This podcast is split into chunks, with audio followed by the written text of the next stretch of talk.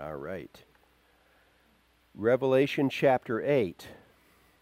But let me remind you of the first verse of the first chapter the revelation of Jesus Christ, which God gave him to show his servants things which must shortly take place. And he sent and signified it by his angel to his servant John, who bore witness to the word of God and to the testimony of Jesus Christ to all things that he saw. Blessed is he who reads and those who hear the words of this prophecy. And so that's what we're doing. We're blessing is you know the book of Revelation is the only book of the Bible that promises blessing if we listen to what he's saying and orient to it. And what we are seeing, what we saw in Daniel, what we're seeing here in in uh, the book of Revelation. By the way, next Sunday morning we will be in Matthew 24 and 5, starting the Olivet Discourse of our Lord Jesus Christ, which tracks with material uh, we're going to be we have been looking at in Revelation. So that's prophetic material uh, next Sunday morning. But what we have seen so far is that there are three series of judgments. There's the seal judgments, which actually govern the entire seven year tribulation. The seven year tribulation, 2,520 days, cut right in half. 1260 days for the first half, 1260 for the second half. The second half is called the Great Tribulation. We are still in the first half. But as we saw the, the the uh, seal judgments, two of the seal judgments will be fulfilled towards the close of the seven years. The seals are opened in chapter 6, but they won't be enacted, and that is, is going to be disclosed to us when we get to that part of the narrative. Chapter 8 is the beginning of the trumpet judgments. So you've got the seals, which is the scroll being opened, the seals being broken which starts the whole process. Then you've got the trumpet judgments, and trumpets 1 through 6 all happen in the first half of the tribulation. And as we will see, when the seventh trumpet sounds, that initiates the great tribulation, the second three and a half years. We're going to see that stated very, very plainly and clearly later. But we're going to be looking at these uh, see how far we get tonight. We're going to be looking at these seven trumpet judgments. And these are taking place, the first six, in the first three and a half years. Now, something else I want to remind you of when we get to chapter 11, John is going, chapters 10 and 11, John is drawn down from heaven to earth. And we're going to see what's happening on earth. Uh, uh, up to this point, what we have been seeing is John is saying, I, I heard, I saw these, these angels doing this. I saw these I saw these four living creatures doing this. But in chapters 10 and 11, where he's going to be on earth, and we will be finding out then that these events that have unfolded, how does the earth know? How do the people on the planet know that these disasters that are taking place have anything to do with God? Because there are, as we're going to see in chapter 11, there are two witnesses in the temple in Jerusalem, Mo- Elijah and Moses, who are calling these judgments down on the earth. So the human race has no excuse. They can't just say, oh, well, this is just an unfortunate event. No, they are calling the plagues down. They're calling the torments down on the earth, on the human race. And so this begins with uh, chapter 8 and verse 1 when he, Jesus, opened the seventh seal. So, this is the last of the seals be, being opened. There was silence in heaven for about half an hour. And I saw the seven angels who stand before God, and to them were given seven trumpets. And last week, as we looked at the comparison in the book of Joshua between what we find in Revelation and in the book of Joshua with the event of Jericho, the people walked around Jericho in silence for six days, and then on the seventh day they walked around it in silence seven times, until at the end of the seventh trip around Jericho they shouted with a great shout. and the walls fell down. There's silence in heaven for half an hour. The, their parade around Jericho every day was led by seven priests blowing seven horns, seven ram's horns, seven trumpets. And I saw seven angels who stand before God, priestly, because they stand before God, and to them were given seven trumpets. Then another angel. So he's just seeing these trump these seven angels standing there with the seven trumpets. Then another angel, having a golden censer, came and stood by the altar. He was given much incense that he should offer it with the prayers of all the saints upon the golden altar which is before the throne. In the same way that there was an altar of burnt incense in the tabernacle and later the temple, what was found in the tabernacle erected by Moses and later when Solomon built the temple, that was a scale model of what was the heavenly reality. John is actually seeing the real thing here in heaven. Again, verse 3 Then another angel, having a golden censer, came and stood at the altar. He was given much incense, that he should offer it with the prayers of all the saints upon the golden altar which is before the throne. This is the altar of burnt incense, and every morning they would cover that altar with hot, red hot coals and dump incense on it, and there would be this massive cloud rising to heaven that depicted the prayers of God's people rising as a, as a wonderful aroma before God. And it's as if we are to picture God. Well, you know, we get kind of the picture of this uh, out at the Ottaway house when they're standing over the grill going, but God is, that's ribs and then brisket. This is incense, and God is hovering over this altar of burnt incense. But what is it that is really refreshing him is that the prayers of the people out in the outer court, the people are out there as the sun is rising, praying to God. And so that cloud of incense portrays the invisible fragrance and wonder of the prayers rising into the presence of God. Again, verse 4 And the smoke of the incense with the prayers of the saints ascended before God from the angel's hand. He's got this burning incense in this censer that he's waving before God. Then the angel took the censer, verse 5, filled it with fire from the altar, which isn't typical. I mean, they put a coal in there, and then the incense, he's filling that whole censer with coal, and threw it to the earth and there were noises, thunderings, lightnings, and an earthquake, a great shaking. So the seven angels who had the seven trumpets prepared themselves to sound. God is angry. This angel is angry. And remember, the fifth seal, which will ultimately be fulfilled towards the close of the seven year tribulation, is the prayers of the saints crying out from under this altar saying, O Lord, the martyred saints, O Lord, how long, holy and true, before you avenge our blood on those who dwell on the earth, on our murderers? And so we're seeing the inception of the answer to that prayer. It will be fulfilled in its fullness later. Verse 7 oh, excuse me, verse 6. So the seven angels who had the seven trumpets prepared themselves to sound. The first angel sounded, and hail and fire followed, mingled with blood, meaning this is going to be the outcome. And they were thrown to the earth, and a third of the trees were burned up, and all green grass was burned up. Now, something that I mentioned earlier in the beginning of chapter 7. Chapter 7 has four angels who stop the winds. And I pointed out at that time, what's the significance of stopping the winds? Well, if you stop the winds, you've stopped the rain.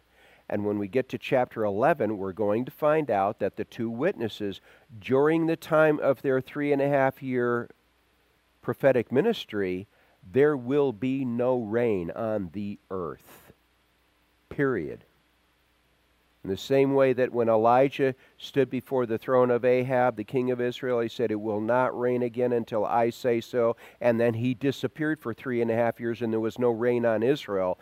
Well, in this case, there will be no rain on the earth. The, wind, the angels will stop the winds. That means the storms, yes, you still have evaporation, you still have storms, but they stay over the bodies of water.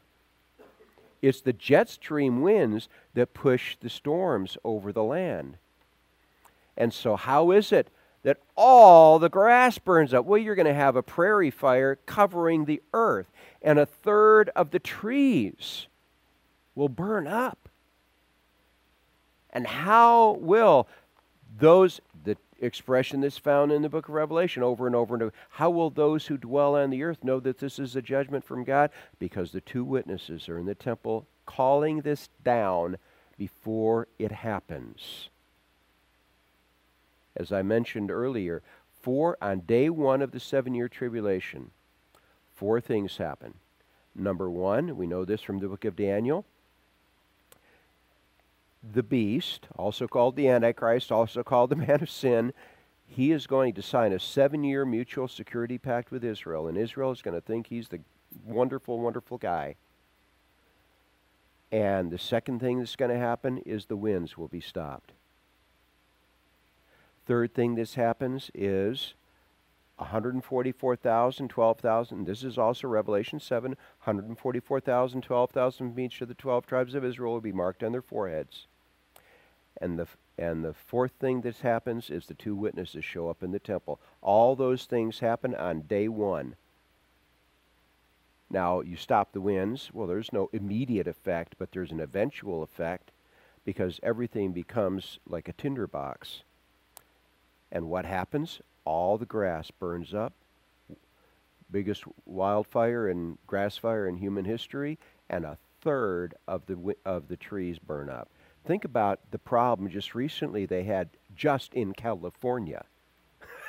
the massive problem. That's going to be worldwide, as we're going to see. All a third of the trees were burned up, and all green grass was burned up. Verse eight. Then the second angel sounded, and something like a great mountain burning with fire was thrown into the sea. This meteorite comes down from outer space and is thrown into the sea, and a third of the sea became blood. Okay, one of those two witnesses that I've suggested, we know Elijah positively is going to be one of the two witnesses because it says so in Malachi, towards the close of Malachi. And of course, Elijah and Moses appeared before, with Jesus on the Mount of Transfiguration. Moses' body was also caught up to heaven after his death. What was the first of the ten plagues in Egypt? What was the first plague? The Nile River being turned to blood. And then Moses and Aaron going throughout Egypt and making sure that every little pond is also turned to blood.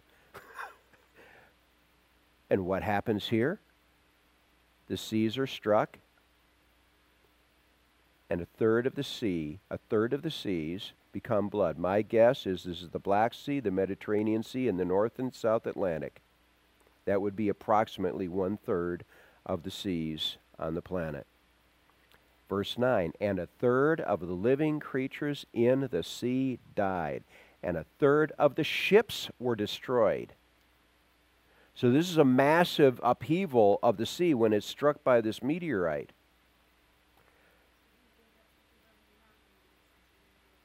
That would what would be make the sense to me. Yeah, this massive meteorite or comet striking or asteroid coming down. Well, an asteroid is going around the Earth right now. There's a belt of asteroids, and they pretty much are stable. But we got meteorites flashing by I mean, I'm, I'm not going to say it's not. All I know is it's called a burning mountain. Um, but verse 10 Then the third angel sounded, and a great star fell from heaven, burning like a torch. By the way, in the Hebrew scriptures, angels are, are referred to in the entire Old Testament. If you see the term sons of God, that always means angels. It doesn't mean human beings. This is a star fallen from heaven, burning like a torch, and it fell on a third of the rivers and on the springs of water. Now, let me give you a foretaste of what's coming. When we get into the final series of judgments, the bowl judgments, the second bowl judgment is turning all of the oceans to blood, all of the seas and oceans. And the third bowl judgment will be turning all the rivers and springs of water to blood. And it will be attributed to the action of an angel. Well, I would suggest to you that the same thing is here when it's called a great star fell from heaven burning like a torch, that this likewise is an angel. And it fell otherwise because you've got it striking a third of this of the stream of the springs of water and rivers. And it fell on a third of the rivers and on the springs of water. The name of the star is wormwood. This name this star has an actual name.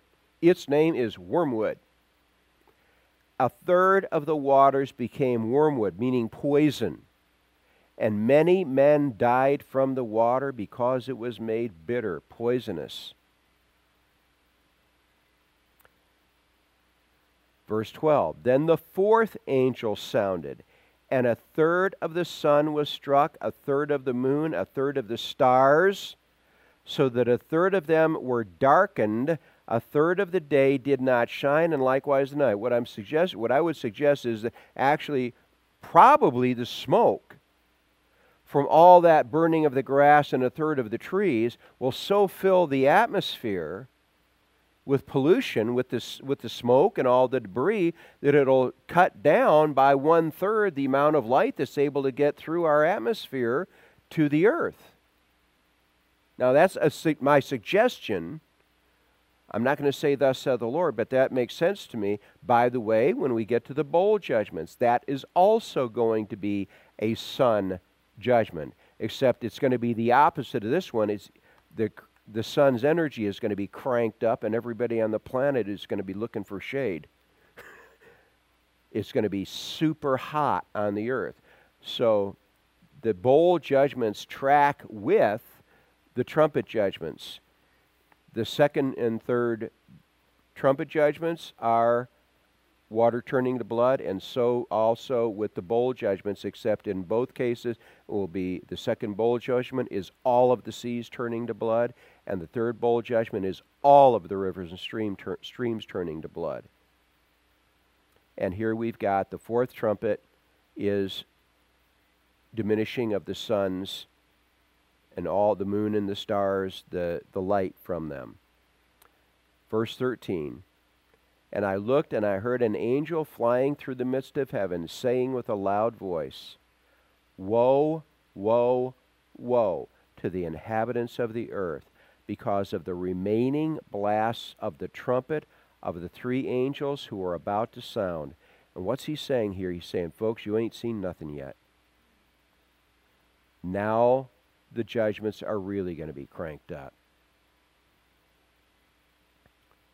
Chapter 9, verse 1.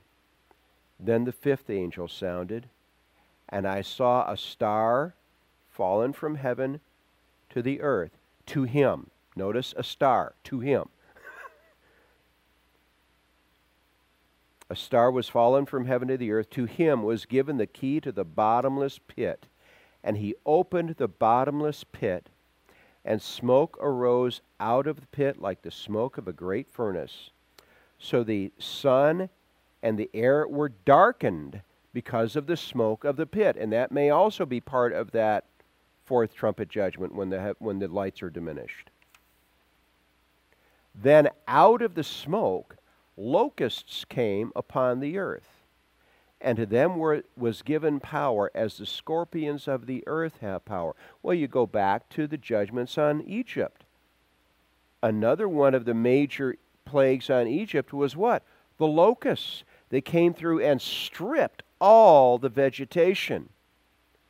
off of the trees and the vines. Every, I mean, Egypt, the most productive agriculturally, the most productive nation anybody knew about was stripped bare by the plague of locusts. Well, this is another plague of locusts, except they're not at all the same kind of locusts.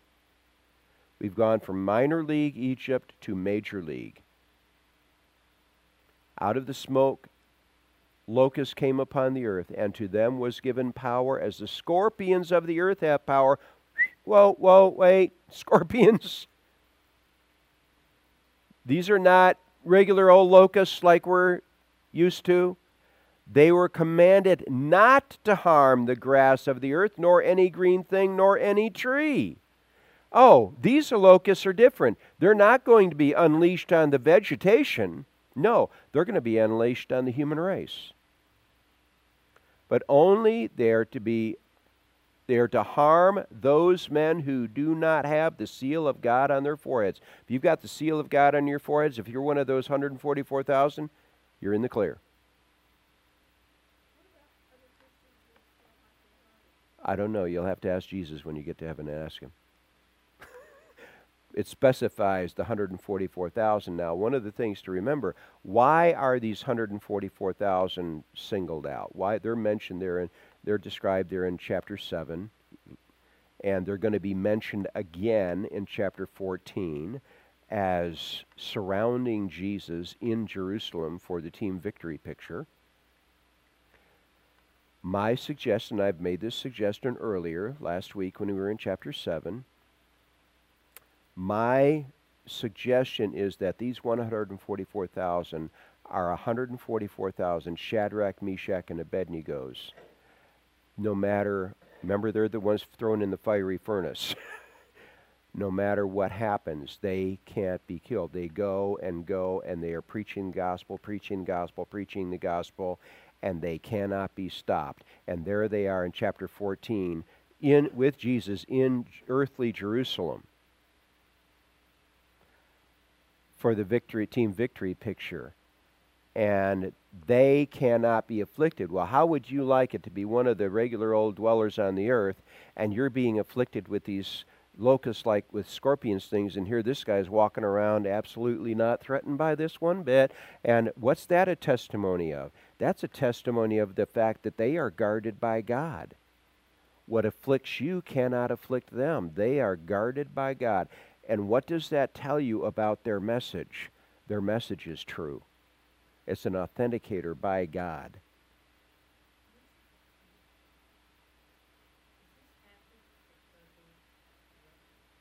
Oh, yeah. Yes, we're going to get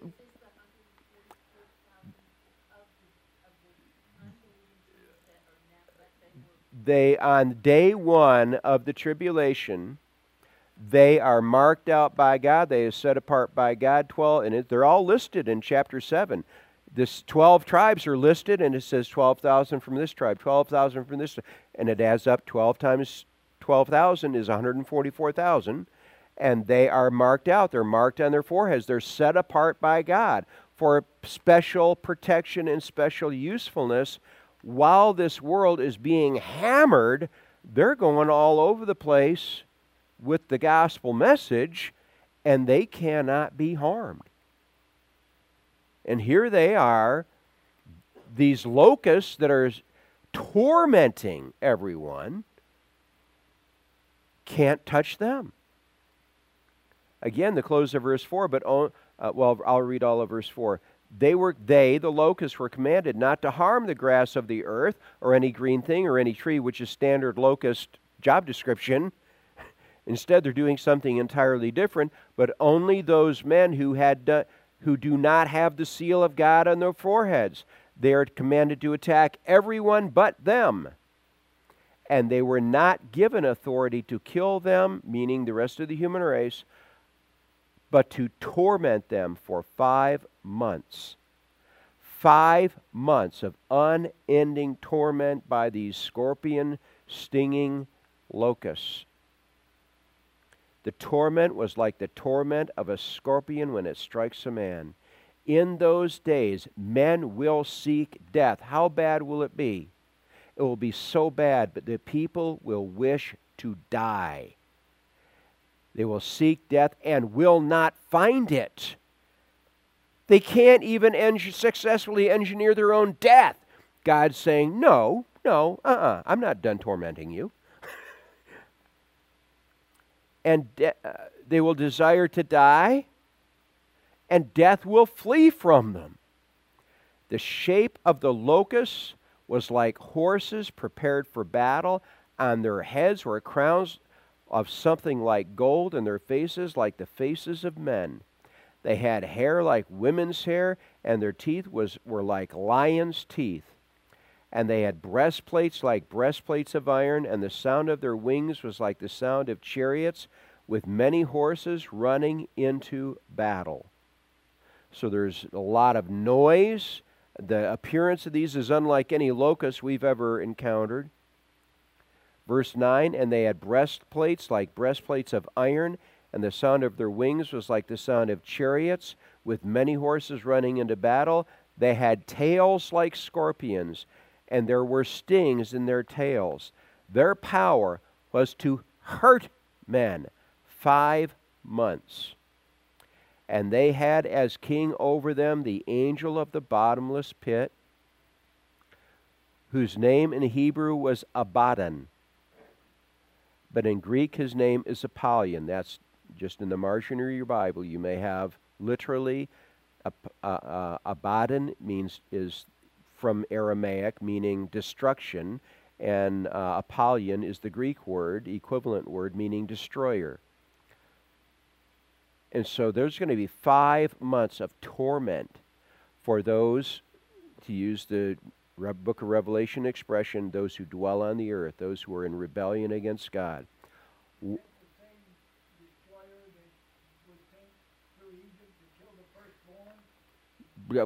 That may be. We may. We're going to find out a lot of stu- stuff when we step into the presence of God.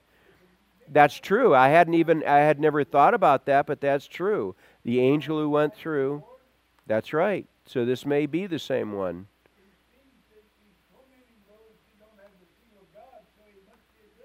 Well, oh yeah, he is. He's sent from God to torment that these people who are in open rebellion against God. And it's unending for five months, and it is so bad they wish to die, but God won't let them die. And so they're totally not in charge of their experience. They're being tormented for these five months, and then it ceases.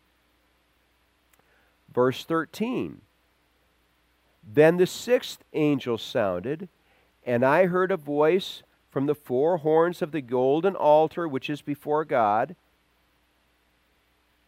saying to the sixth angel who had the trumpet, Release the four angels who are bound at the great river Euphrates. So the four angels who had been prepared for the hour and day and month and year were released to kill a third of mankind. What had they wished for when being tormented by these locusts? For death. Now God gives them what they asked for. And I have, have counseled people this way, and I counsel myself be very, very, very careful what you ask God for. because sometimes the worst curse you can put on yourself is His answering your prayer as you asked it, and it doesn't work out the way you planned. Again, verse 13 Then the sixth angel sounded, and I heard a voice from the four horns of the golden altar which is before God, saying to the sixth angel who had the trumpet, Release the four angels who are bound at the great river Euphrates. So the four angels who had been prepared for the hour and day and month and year were released to kill a third of mankind. A third of mankind will be killed as a result of the sounding of the sixth trumpet. They will get their wish. Now, the number of the army of the horsemen was 200 million. I heard the number of them. Yes. I do not know, Jenny.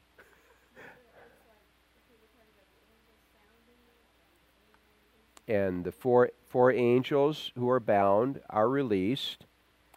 And these four angels are released to kill a third of mankind. And what's the method that they use? They raise up this army. Well, I'm just going to make an observation. I'm just going to repeat a 50 year old observation. Hal Lindsey, late great planet Earth, did point out 50 years ago the size of the Chinese army, with all of their militia and everything, just happens to be 200 million. And it's interesting as we go on, we're going to see a description of these creatures. And it's going to really, it reminds me very much. Have you ever seen the stuff when Chinese New Year comes and they've got this dragon with a lion like face that's, you know, spewing smoke and all this stuff and the fireworks that are going off? This looks the description we find here in Revelation, this guy who's sitting on an island just off the coast of Turkey, except that he's now in heaven. This looks, this sounds a whole lot like, or appears, the appearance is a whole lot like that dragon like creature that the Chinese parade through on Chinese New Year. Just, that's an observation. That is not a thus saith the Lord. I have no idea if this has anything to do with China or not but those are just observations. Again, verse 16. Now the number of the army of horse, the horsemen was 200 million. I heard the number of them. And thus I saw the horses in the vision. Those who sat on them had pre- breastplates of fiery red, of hyacinth blue, and sulfur yellow and the heads of the horses were like the heads of lions, and out of their mouths came red, fire, blue, smoke, and brimstone. Brimstone is just an old fashioned word for sulfur. It's called brimstone because if you want a, a, a, place to really be sure uh, that you're very, very likely to find sulfur is on the brim of a volcano. And so that's where sulfur came to get that other name of brimstone because that was a likely place to find it if you were looking for sulfur. And by the way, you want to make gunpowder, you need sulfur. And who invented gunpowder, by the way? Chinese. just, just an observation. Just an observation. By verse 18, by these three plagues, a third of mankind was killed by the fire and the smoke and the brimstone which came out of their mouths and their power is in their mouth and in their tails. For their tails are like serpents, having heads, and with them they do harm. But the rest of mankind, who were not killed by these plagues, did not repent of the works of their hands. They're being judged with a judgment that is being declared to them to be from God. What won't they do? They won't repent. The rest of mankind who were not killed by these plagues did not repent of the works of their hands, that they should not worship demons and idols of gold, silver, brass, stone, and wood, which can neither see, nor hear, nor walk.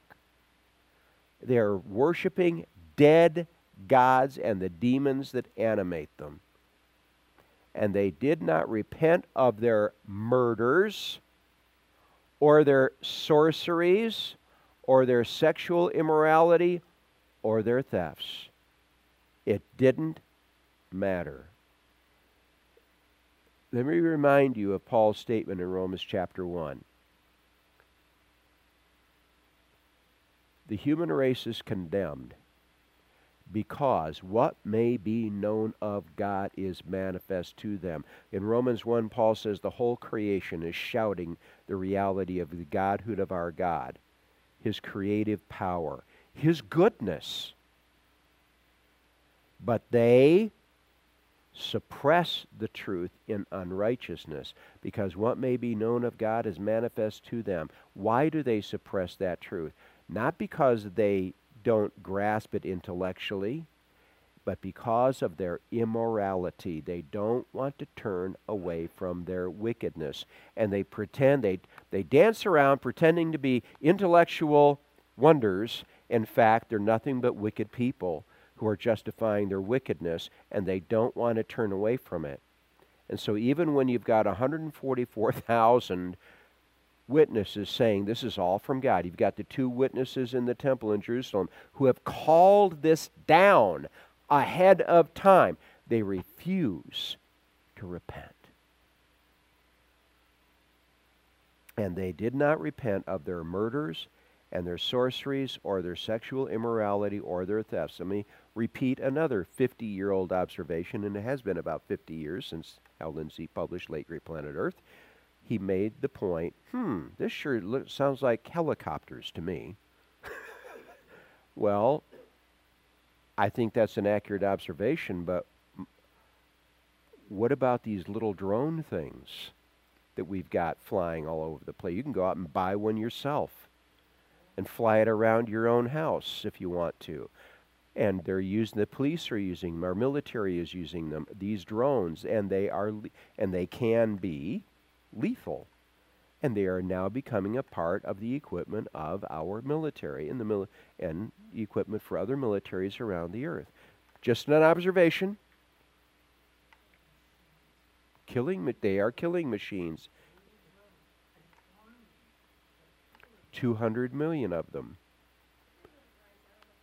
Well, I agree. I'm just, I'm just. Oh well, the locusts or the yeah, either one, right? I mean, I'm just, I'm just making an observation. Please, I'm not saying thus saith the Lord, but I'm just. Oh, isn't that? And that's a 50-year-old, about 1968 is when Hal Lindsey's book Late Great Planet Earth came out. And that was his observation then about the Chinese military and also, hmm, helicopters. Because they're flying around and afflicting. Any questions before we go any further? Okay, we have completed six of the seven trumpets. Numbers five and six are the first two, uh, the two trumpets are two of the trumpets that have a woe attached to them, meaning the, the depth of the height of the judgment is really intensified. Now we're going to take a, a pause in the narrative because in chapter 10, John is brought down from heaven to the earth because he's going to be, and the Lord is going to set the stage with him for, okay, how is it in chapters 10 and 11? Remember, chapter breaks are not inspired. chapters 10 and 11 are an explanation to John of what's happening. This is going to be disclosed to John. What's happening on the earth so that those who dwell on the earth can rightly understand that these are judgments from God. They're not just horrible happenings that are just happening. No, they are because they're being called down on them by these two men in the temple. And chapter 10 brings John back from heaven, brings him down to the earth. Notice chapter 10, verse 1. I saw still another mighty angel. Notice how he expresses this coming down from heaven. Now he's talked about angels coming down to the Euphrates, and this, uh, and as they're doing, and I saw another mighty angel coming down from heaven, clothed with a cloud, and a rainbow was on his head, and his face was like the sun, and his feet like pillars of fire. Everything about this description is reflective of our Lord Jesus Christ, except that it is specifically stated to be an angel but is very, very reflective of our Lord Himself. But remember, all of these actions that are taking place, who is it that's doing it ultimately is Jesus. Jesus is the one who has opened the seals. Jesus is the one who's bringing in the kingdom. Remember what he says in Matthew 28 as he sends the apostles out on their ministry? all authority, all power in heaven and on earth has been given to me. He, the Lamb, chapter 5, steps forward and takes the scroll from the right hand of him who sits on the throne. He has been given the authority to initiate the process that will eventuate in the eternal kingdom led by him. Verse 2. Incredible description there in verse 1 of this angel. Verse 2 He had a little book open in his right hand, and he set his right hand on the sea and his left foot on the land. In the prophetic literature, the seas are often used to depict the Gentile nations, and the land is used to depict Israel. You will remember that in Daniel 7, uh, where you've got the beasts rising up, they came up out of the sea. And so it is. He puts his foot on the sea, and his right foot on the sea, his left foot on the land, meaning he is the Lord of all. He's in charge of, both, on, of the entire planet. He set his right foot on the sea and his left foot on the land, and cried with a loud voice as when a lion roars. One of Jesus' names is the lion of the tribe of Judah. When he cried out, seven thunders uttered their voices. Well, this is not just noise. Now, when the seven thunders uttered their voices, I was about to write, when I heard a voice from heaven saying to me, Seal up the things which the seven thunders uttered, and do not write them. They were actually speaking words. And John is told, Don't you write that down. Don't you write that down. Do not write them. Verse 5 The angel whom I saw standing on the sea and on the land raised up his right hand to heaven. This is an oath. And swore by him who lives forever and ever, by God is by God himself, who created heaven and the things that are in it, the earth and the things that are, that are in it, and the sea and the things that are in it, that they should that there should be delay no longer. One of the things we pointed out when we were in uh, Revelation 4, was John is caught up into, into the throne room of God. At the close of that chapter, it's the, the, I think it's the four living creatures cry out, You are the creator of all things. If he is the creator, that means he has the right to do what he pleases with his creation. Now, as the 24 elders fell, felt, fall down before him who is on the throne and worship him who lives forever and ever, and cast their crowns before the throne, saying, O Lord, you, you are worthy, O Lord, to receive glory and honor and power, for you created all things. And by your will they exist and were created. He has the absolute authority over his creation. He's the creator of it. He doesn't have to answer to anybody about how he handles his creation. We can be so thankful that this God, who is so unrestrained, as Nebuchadnezzar says in the book of Daniel, he is the God whose hand cannot be restrained, that he is also good and loving and kind.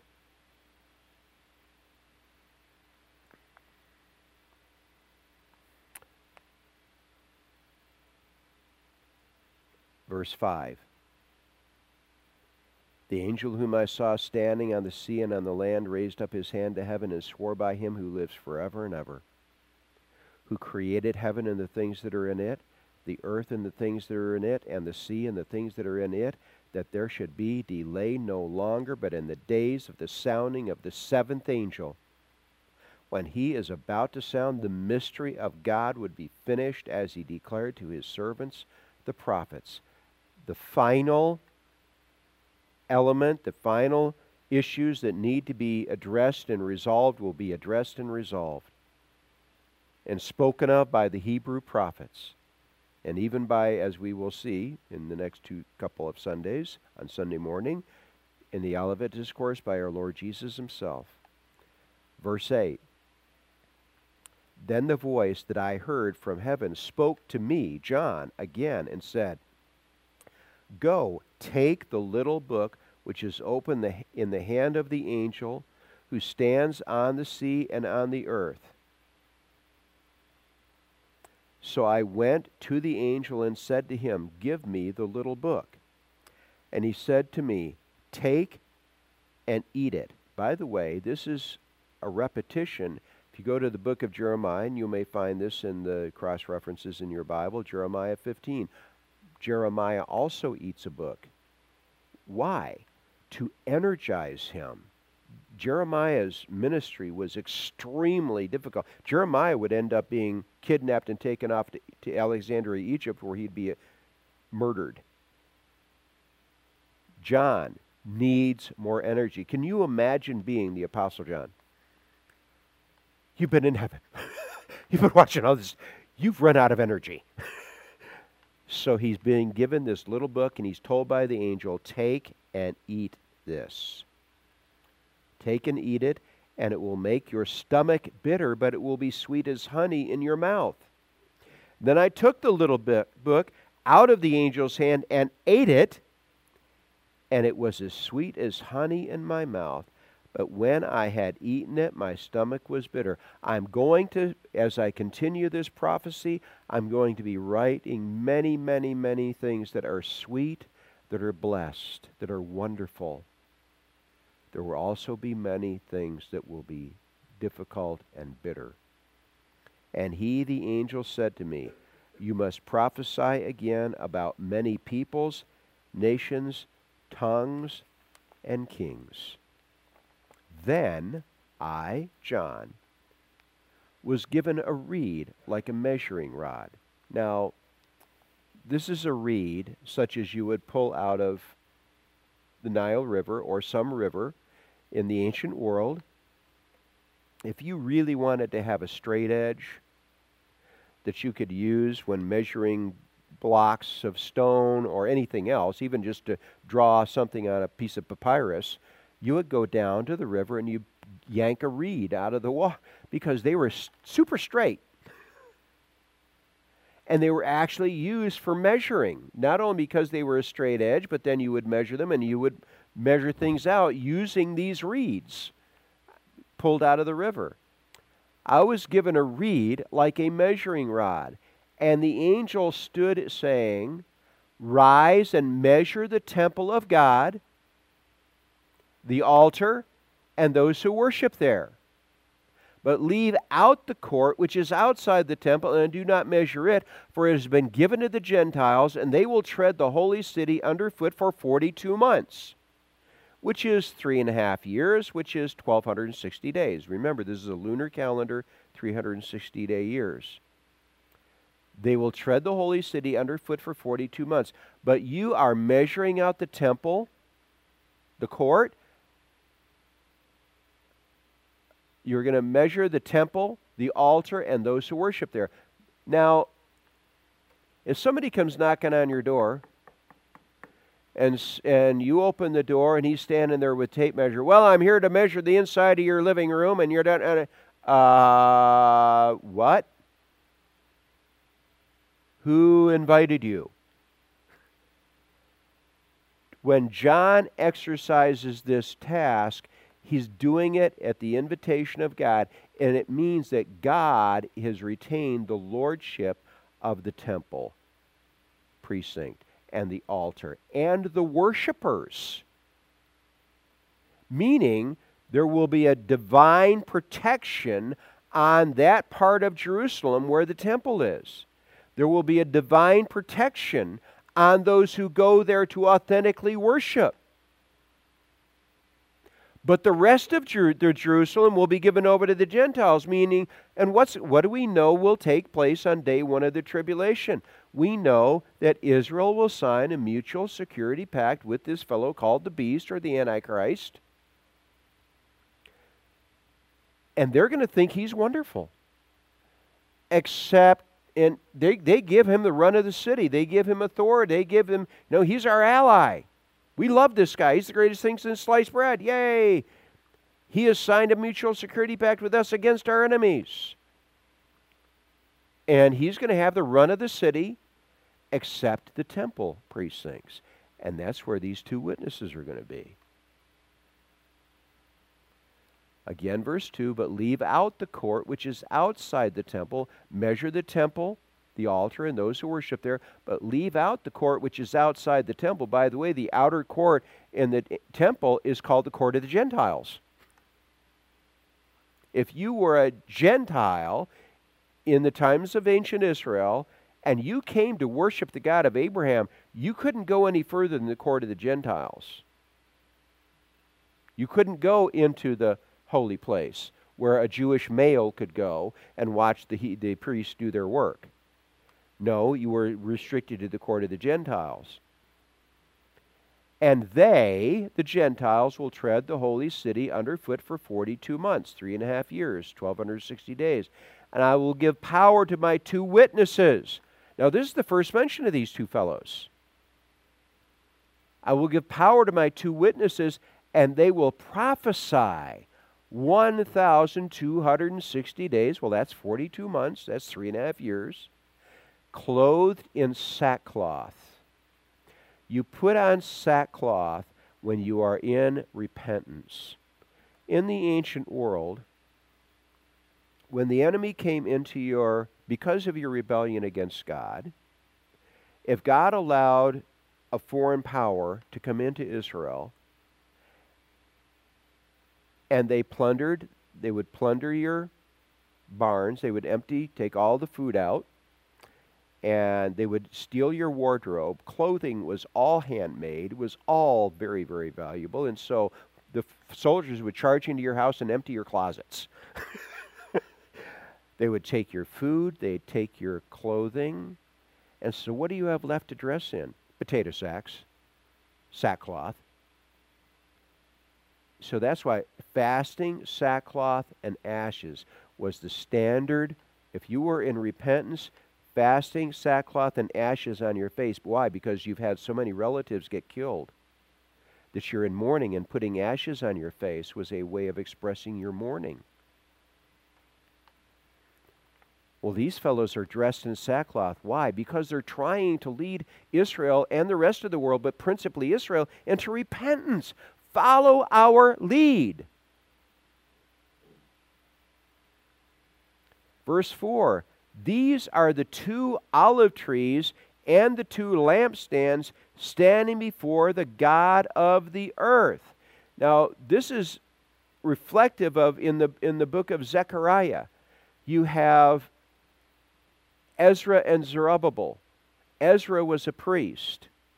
Zerubbabel was the man who led the people back, was allowed to lead the people back. The, uh, the Persians allowed the Israelis to return to the land. They were led by Zerubbabel and Ezra. And they are depicted in the book of Zechariah likewise as being two lampstands that are being fed by olive trees. In other words, the supply olive oil is used as an emblem for the Holy Spirit. They have the enrichment of the Holy Spirit in them. Well, this is replicated in these two witnesses. By the way, Moses was, he did not exercise the, the he, he hived off his priestly responsibility to Aaron under God's orders. But he was a Levite, just as Ezra was. And Zerubbabel was the leader. And so you've got, here you've got these two witnesses, Elijah Moses dressed in sackcloth, and they have they are the like the two like two seven branched lampstands as they had in the temple. They are brilliant light with a they're they're not attached. You they don't have to have olive oil supplied to them every day. No, they, they're attached to olive trees. They've got an unending, undiminished supply of the power and presence of the Holy Spirit in them as they do their work. These are the two olive trees and the two lampstands standing before the God of the earth. And if anyone wants to harm them, fire proceeds from their mouth and devours their enemies. And if anyone wants to harm them, he must be killed in this manner. Now, it may be that, like a, a dragon, they would have fire flying out of their mouth. My suggestion, suggestion is in the same way that Jesus in Revelation 19 is depicted as riding out of heaven on a white horse, as having a sword coming out of his mouth. What does that mean? It means his weapon is his word. His weapon is his word. In the same way, I'm trying to remember it was Elijah or Elisha in the Old Testament when some young some boys came up to him and started mocking him. Oh, you bald guy. Oh, you bald head. Started mocking God's prophet. He called fire down from heaven and consumed his mockers. So, what I'm going to suggest to you is that in fact, they will speak a word and fire will fall from heaven and consume whoever it is that is threatening them. And for three and a half years, are they going to be threatened? You bet. Why? Because they're calling these plagues down from above. Verse 5 again, and if anyone wants to harm them, fire proceeds from their mouth and devours their enemy. And if anyone wants to harm them, he must be killed in this manner. These have power to shut heaven. What, what did we see in chapter 7? Four angels stopping the four winds, which stops the rain.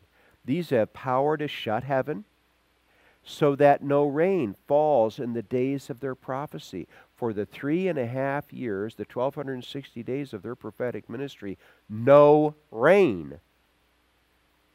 And they have power so that there is no rain falls in the days of their prophecy. Why is it that when that first trumpet sounded, everything just exploded in fire? Because it hadn't rained. These have power to shut heaven so that no rains no rain falls in the days of their prophecy, and they have power over waters to turn them to blood. That's the second and third trumpets. And to strike the earth with all plagues as often as they desire. All of the, the, the locust plagues, releasing the 200 million whatever's to kill a third of the human race. They're calling these things down.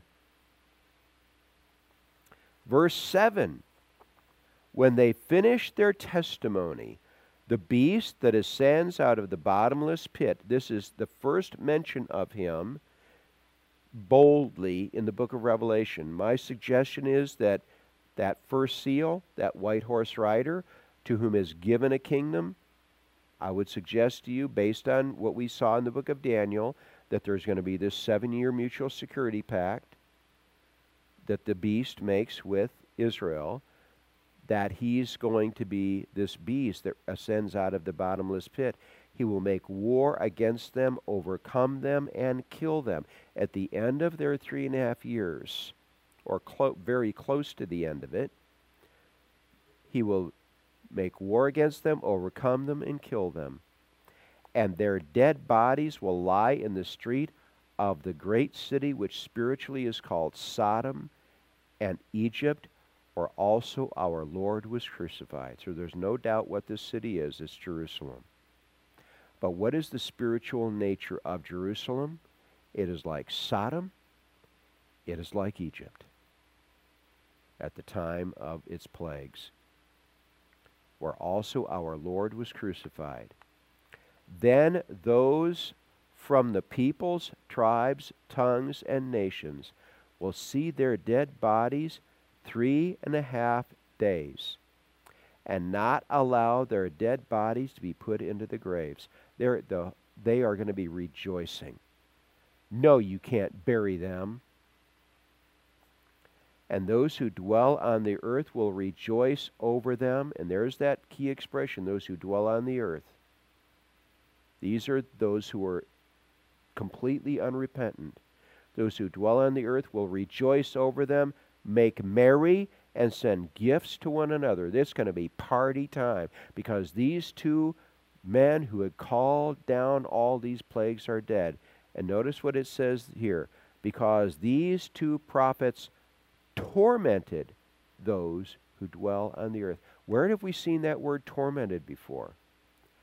The fifth trumpet judgment, where the, for five months the plagues, the locusts were free, and it says those locusts tormented those who were on the earth.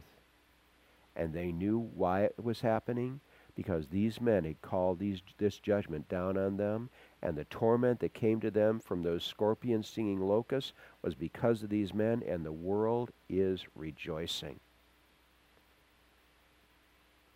Let me just go on and do the next four verses, and we'll call a halt. Now, after the three and a half days, the breath of, from, of life from God entered them, and they stood on their feet. Here are these guys, their carcasses have been on the street for three and a half days. The world's been rejoicing. All of a sudden, they stand up. They're not dead anymore.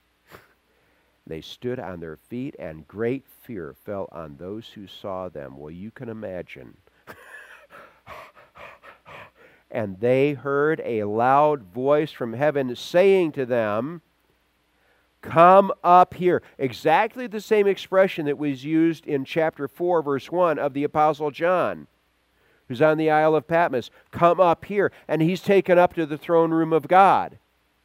Same expression, come up here and they ascended to heaven in a cloud, and their enemies saw them.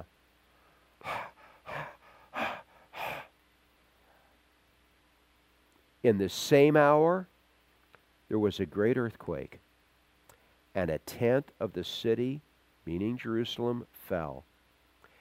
In the earthquake, 7,000 people were killed. But notice this and the rest were afraid and gave glory to the God of heaven. They were afraid and gave glory to the God of heaven. We're going to encounter that expression again in chapter 14. When we have an angel, let me read uh, verse chapter 14 verse 6 I saw another angel flying in the midst of heaven having the everlasting gospel to preach to those who dwell on the earth those who are still unrepentant to every nation tribe tongue and people saying to them fear God and give glory to him for the hour of his judgment is come and worship him who made heaven and earth, the sea and springs of water. That's the everlasting gospel. Fear God and give him glory. And what does it say back here? They will fear God and give him glory. At the same time that there is this earth, they've seen the two witnesses ascend into heaven. There's an earthquake. 7,000 people are killed in, the, in, in Jerusalem. But the rest, they fear him and give him glory. They were the rest were afraid and gave glory to the God of I'm going to suggest to you that a mighty revival breaks out in Jerusalem. Among the people that watch these two witnesses ascend into heaven, okay, that's enough evidence for me. I think I'll repent.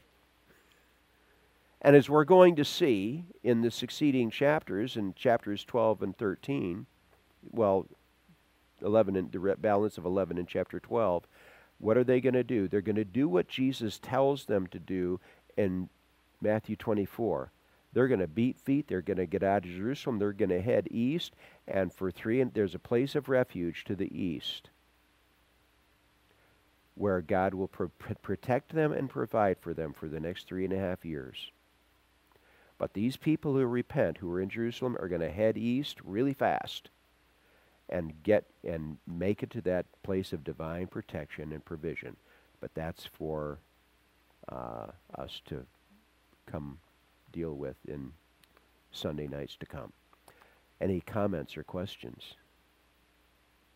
our Lord Jesus Christ. We want to thank you that you are the Lord Jesus Christ. What we are reading here is what you are going to do. You are going to initiate your eternal reign. And you've shown us the process you're going to walk the human race through to bring that to pass. And we look forward to that day with great joy and rejoicing. We have the right to rejoice in it now, and we do.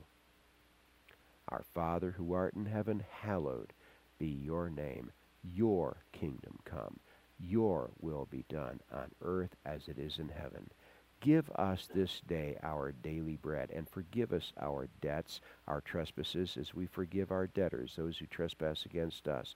And lead us not into temptation, but deliver us from the evil one. For yours is the kingdom, and the power, and the glory forever and ever. And all God's people said, Amen.